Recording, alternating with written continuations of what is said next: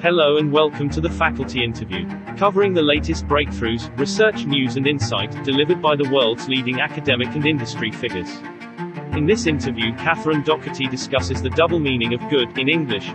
Good can refer to the morally correct choice, and it can also refer to high quality. The question then becomes whether these types of goodness refer to the same thing in teacher education. The background to this to, this paper is that I was invited to speak at a uh, a large teacher education research uh, um, event or, or, conference in Kazan in Russia. The title of the event is was professionalism of the teacher as a condition of the quality of education. So I was trying to think into that space, particularly around the quality of education and, and the global context of teachers being put under more and more pressure to be the source of all quality uh, and, and, accountable, you know, through various measures and that. So I started thinking about these things. I've long had an interest in morality as a really essential part of education, and uh, I suppose I'm being reactive to the ideas or the or the interest in creating, you know, ever more technical, rational um, uh, solution to educational problems uh, that that fail to account for the very special nature of the education um, project, I suppose. So I've, I've always got an eye to morality and what's happening to morality. As um, so to think about quality of education, I then started thinking about the you know what is good, what is considered good or best, and, and how that um, there, there's a, that version of good practice. But then my interest in morality was well, there's also the the moral good, uh, and and um, the the core business in education of creating the good citizen or shaping the good future citizen. So uh, that set up my problematic about well, we've got two types of goodness knocking around in this space. As a teacher educator, how am I supposed to prepare students for both of these uh, versions of a goodness, and and can they work together or do they conflict?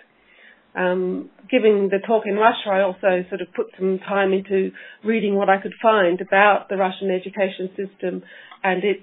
particular um, core, a rather explicit core around um, moral education, which is contained in, in, the idea of Vospitania. I'm not sure if I'm um, pronouncing that correctly, but um, it was very interesting to go visit a country with the very different history of um, Russia and, and, its versions of uh, across time of how it's been uh, reimagined, uh, and then to compare that with the setting arri- I've recently arrived in in Scotland. You can probably tell by now I'm an Australian. Uh, so coming to Scotland was again another adventure for me to find out about a system and how it works, how it you know, uh, how it defines quality and how it defines the morality. As I go down into the paper, I, I start to tease apart moral goodness and quality goodness in how they are, are taken up and, and how they're being are represented or not in the current sort of policy scape that's dominated by the OECD's uh, various tests and reports. So in some ways, the world is uh, increasingly asking OECD to act as a moral arbiter on what counts as good uh, through its tests such as the PISA test, but also um, I spent some time looking at its TALIS survey, which was teaching and learning, uh,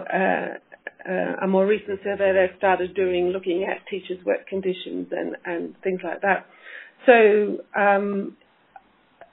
when I, so I look at these uh, OECD reports. There was one done on Scotland and there's one done on Russia relatively recently, and then the TALIS survey results have come out. You know, the authority of the OECD would claim, or the authority of those reports would claim that that, that,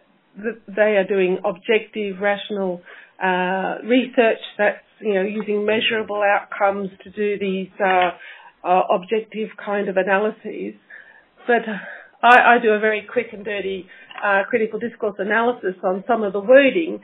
to try and pull out and excavate how it's uh, the way it talks about, uh, poses the question and, and reports the findings, how there is obviously a, normative agenda there. There is a sense of what counts as the right, good and proper teacher and what teachers should be doing. So we get this interweaving of quality good with a moral goodness, but, uh, but, uh, but they, their claim or their warrant would be in, in offering, you know, education systems objective analyses. So I try to call that a bit um, and just say if we outsource our um, yeah, our systemic reflections on are, are we doing a good job in terms of quality, if we outsource that, then we are also abrogating um, responsibility for ensuring that we're measuring the things that matter to us and the morality that underpins the systems that we're running. So the contrast between Russia and Scotland was quite useful you know, Russia coming through um, uh, communist history has um, a much stronger uh, moral tone of collective um, you know, sensibilities, I suppose, and, and they have a very explicit um, emphasis, especially in early childhood, on, on you know fostering the right and good moral character uh, uh, in this sort of joint um, uh, exchange between family and school. So that so you know, historically, this work, this moral work of the school curriculum has been um, has remained quite consistent. The studies I looked at uh, uh, were surprised at how consistent this element of, of primary schooling was, given the great ructions and historical changes in the last century for Russia. In Scotland, um, we've got there's these four capacities that are, uh, are written into as the anchor of their curriculum, and, and they're they're like a moral template for the kind of citizen they're trying to produce, and it's um, it's really quite a, an explicit part of the um, Scottish curriculum, and, and, and people are, are, are well aware of it. In the paper, I look a little bit at uh, some work done by uh, Mark Priestley and others looking at when the recent curriculum reform in Scotland uh, was put in, it was imagined uh, with a with a quite a strong template for the good teacher as one who exercises professionalism, judgment, and would develop um, and interpret the curriculum for the local needs. So there was there was quite a moral script there around what is a good quality teacher, what a good teacher should do. Um, interestingly, some of the research that they followed up showed that the teachers actually get caught up in the day-to-day instrumental, more instrumental problem solving uh, at at the loss, at the risk of losing the capacity to think um, more broadly about you know what what they could be doing with their agency in that regard. What are we doing when we buy into OECD um, reports and use that as our measure of truth or of what should be happening and so, so the implication I, I hope that's coming out of the paper is that, you know, I, I really want to encourage educational systems at the national level to, to, to decide what counts as quality for themselves, to, to, to draw on their own history, their own uh, population needs, the, the challenges that are changing, you know, with, with changing demographics and stuff like that. They're, to, to erase the specificities of each national setting is, is doing a terrible violence to um, educational systems, and that that plays out through the various gaming of the numbers and the, the distorted um, practices that high stakes testing can produce. So I'm I'm very eager that we uh, turn down the volume on the uh, notionally international uh, objective analyses because I think they're actually uh, pretending to be a social science, but they've managed to strip any sense of the social out of it in their attempt to make it an objective, authoritative text.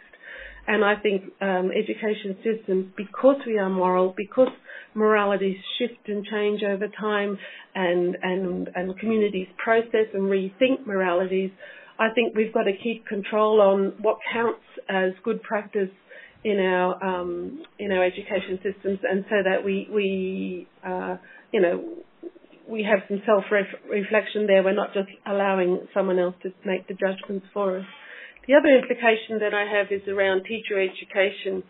and the the fact that we're you know producing young teachers to go out, but but we're, we're managing them to give them mixed messages, uh, and so it, I was trying to uh, dignify the complexity of well. At the moment, the contemporary appetite for objective testing is putting a lot of pressure and, and on these measures. So we need to prepare teachers to go out into that into that environment and to um, operate comfortably. However, we also know that moralities that underpin systems can change over time. Uh, that's where I draw on Durkheim's notion of, of, morality as a social fact. And and so even though that those are the settings now, it doesn't mean it's going to be the settings in the next 10 years of their profession and so on and so forth. So we actually need to give uh, uh, our, our, young pre-service teachers some sense of this is how, you know, this is how the shots are called at the moment, but it wasn't always so, and it need not always be in the future. So they have some sense of